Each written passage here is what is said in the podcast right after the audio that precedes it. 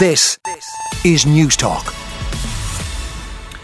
We're back to one of the uh, nicest things that happens on polling days, which is that we get to see dogs at polling stations. And lovely photograph on the front of the Irish Times of a woman giving her Irish wolfhound a treat as they wait outside a polling station yesterday in Belfast. Apparently voting busy, and uh, the counting of votes gets underway at eight o'clock this morning in Northern Ireland. A lot more on Newstalk Breakfast about that.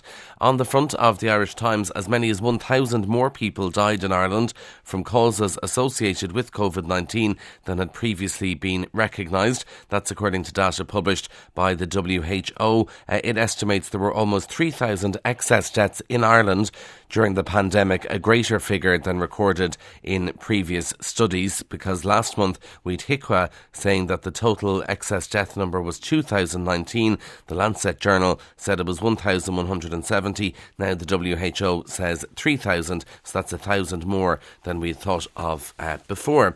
The Irish Independent says that developers are going to be paid up to one hundred twenty thousand euro per apartment by the state, so that's by you and me, to fund the shortfall between spiralling building costs and current market prices. So there's a big five hundred million euro fund, and it's aimed at unblocking stalled developments, so will allow the building of five thousand apartments between twenty twenty-four and twenty twenty-six. Developers will have to apply to have their developments included in the fund, and then they'll get up to one hundred twenty thousand euro to help build each apartment. And this is intended to bridge the gap between the cost of construction and the sale price. Who knew apartments were that expensive to build? Uh, government sources emphasise the scheme will not involve a discount on apartments, so whoever buys the apartment, they're not going to get one hundred twenty thousand euro off the price. This is just to help builders build it. The Irish Daily Mail stays with housing, and the I M F uh, says that there's too much red tape on housing in Ireland.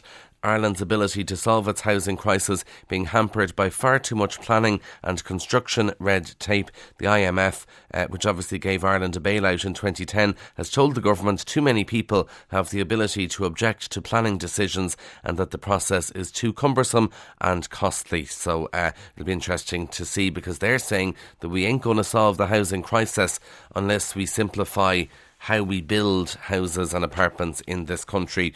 Some very uh, harrowing details uh, in some of the tabloids this morning. The Irish Sun, Josh, sixteen, killed after a bike row. The Irish Daily Star, Josh killed in five seconds. And the Irish Daily Mirror, Josh stabbed to death in stolen bike standoff. This is Josh Dunn, who was stabbed to death by a food delivery cyclist in a standoff over a court, sorry, in a standoff over a stolen bike. A court heard yesterday. George Gonzaga has pleaded not guilty to the sixteen-year-old's murder and to knifing two others in Eastwall in Dublin in January twenty twenty-one. So that trial continues. Lots of coverage about that in the papers. We're talking there about building apartments and solving the housing crisis. Uh, we're going to need more women to help with that building. According to the Irish Times, more female workers need to be attracted into building jobs to ensure the demands of major government housing and retrofitting projects can be met. This is according to the Construction Industry Federation. So as you know, we're trying to build lots of houses. We're also trying to retrofit half a million homes, and we need women to get involved in the construction workforce. Now, more women are getting involved. The figure has increased to fourteen percent, but the Construction Industry Federation says if we ignore fifty percent of the population, it's a very dangerous route to go down. We need to ensure that we meet the demand and we try to attract more women to the industry. So if you're a woman interested in construction, it sounds like now is a great time to get involved, because uh, I think you'd be pretty much guaranteed a job. The Irish Independent, Eilish O'Regan writing here about the secret to getting your children to eat more fruit and veg. Uh, and the secret is that you reward them, but you don't reward them with food. So I know uh, that it can be tempting to say if you eat your greens, you can have, I don't know, ice cream after, or you can have a bar or a sweet after. But actually, you should reward your children with a sticker or a toy instead. Now, I think I would have preferred the bowl of ice cream. But anyway, healthy eating habits, of course, uh, very, very important for children. But as Eilish writes, many parents know that young children often don't like eating their greens. But research being presented today in Maastricht in the Netherlands shows there are tricks parents can use. Give your child a sticker or a toy. They view that as a reward and they will eat their greens. Not the biggest secret in the world. I'm sure many parents will know of this. Now, interesting story in The Sun. Facebook and Twitter are offering special support services for T Ds and senators being abused online. The two social media giants provided briefings to politicians earlier this year, and both companies promised to bring in enhanced facilities for reporting harassment and other harmful content. And Facebook has now opened a new reporting channel that T Ds and senators have direct access to.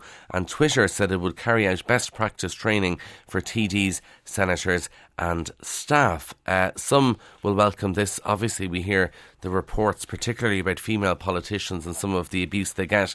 But it's not only politicians who get abuse on Facebook and Twitter, so they might have to expand the support that they're giving. Actually, staying with social media, in The Telegraph, we're told that if you are finding things a bit tough, taking a week's holiday from social media will improve your well-being, lower your anxiety and alleviate depression. Researchers at the University of Bath said the results showed that regular breaks could be recommended to help people manage their mental health. Uh, and in fairness, if you ever do sort of switch off from social media, you don't actually miss it that much, to be honest. Um, so that's some advice for you if you're maybe struggling a little bit. Now, on to The Star this morning, and Brian Dowling and his husband Arthur have announced they're expecting their first baby. It's in all the papers this morning, pretty much. The couple have been open about their dream to become parents, and they said they feel blessed that it is finally coming true. And as you do these days, you announce it on social media.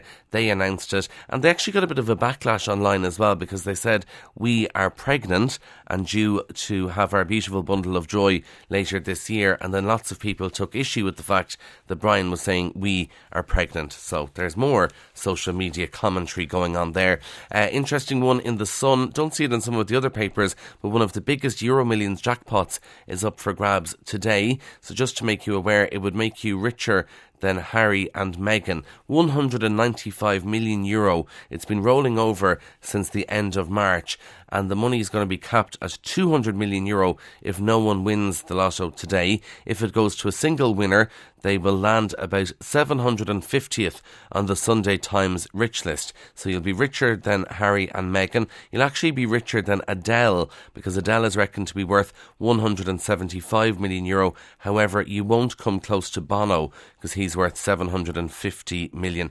Um, I hope whoever wins it is like Francis Connolly from the North, because as we heard, she won a fortune in the Euro Millions, but she's given about seventy or eighty million of that away. And she's kind of saying, you buy the nice cars, you buy the nice houses, and after that you should be able to help some people. Final story comes from The Star, and these are huge, huge cultural icons.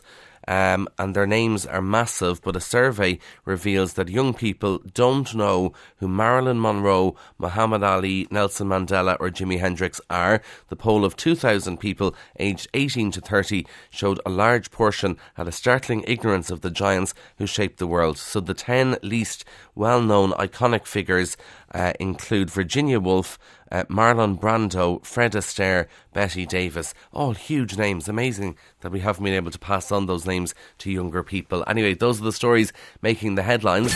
On one oh six to one oh eight F M and newstalk dot com. This, this is Newstalk.